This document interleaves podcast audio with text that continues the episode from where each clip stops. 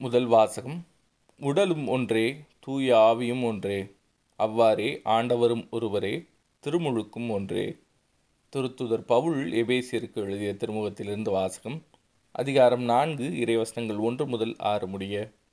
சகோதரர் சகோதரிகளே ஆண்டவர் பொருட்டு கைதியாக இருக்கும் நான் உங்களை கெஞ்சி கேட்கிறேன்.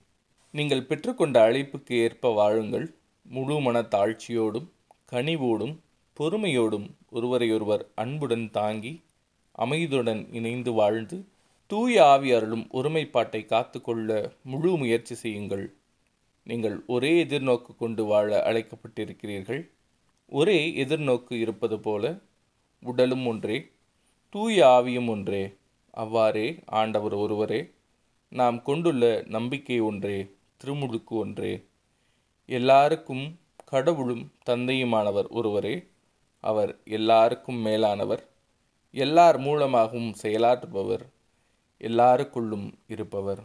இது ஆண்டவரின் அருள்வாக்கு. இறைவா உமக்கு நன்றி. நற்செய்தி வாசகம். நிலத்தின் தோற்றத்தையும் வானின் தோற்றத்தையும் ஆய்ந்து பார்க்கும் நீங்கள் இக்காலத்தை ஆய்ந்து பாராமல் இருப்பது எப்படி?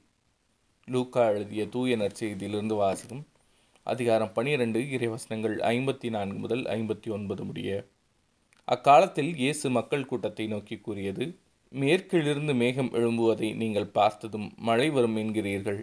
அது அப்படியே நடக்கிறது. தெற்கிலிருந்து காற்று அடிக்கும்போது மிகுந்த வெப்பம் உண்டாகும் என்கிறீர்கள். அதுவும் நடக்கிறது. வெளிவேடக்காரரே நிலத்தின் தோற்றத்தையும் வானின் தோற்றத்தையும் ஆய்ந்து பார்க்க அறிந்திருக்கும் போது இக்காலத்தை நீங்கள் ஆய்ந்து பாராமல் இருப்பது எப்படி? நேர்மையானது எதுவென நீங்கள் தீர்மானிக்காமல் இருப்பதேன்? நீங்கள் உங்கள் எதிரியோடு ஆட்சியாளரிடம் போகும்போது வழியிலேயே உங்கள் வழக்கை தீர்த்து கொள்ள முயற்சி செய்யுங்கள். இல்லையேல் அவர் உங்களை நடுவரிடம் இழுத்து கொண்டு போக நடுவர் உங்களை நீதிமன்ற அலுவலரிடம் ஒப்புவிப்பார். நீதிமன்ற அலுவலர் உங்களை சிறையில் அடைப்பார். கடைசி காசு வரை நீங்கள் திருப்பிச் செலுத்தாமல் அங்கிருந்து வெளியேற மாட்டீர்கள் என உங்களுக்கு சொல்கிறேன். இது ஆண்டவரின் அருள்வாக்கு.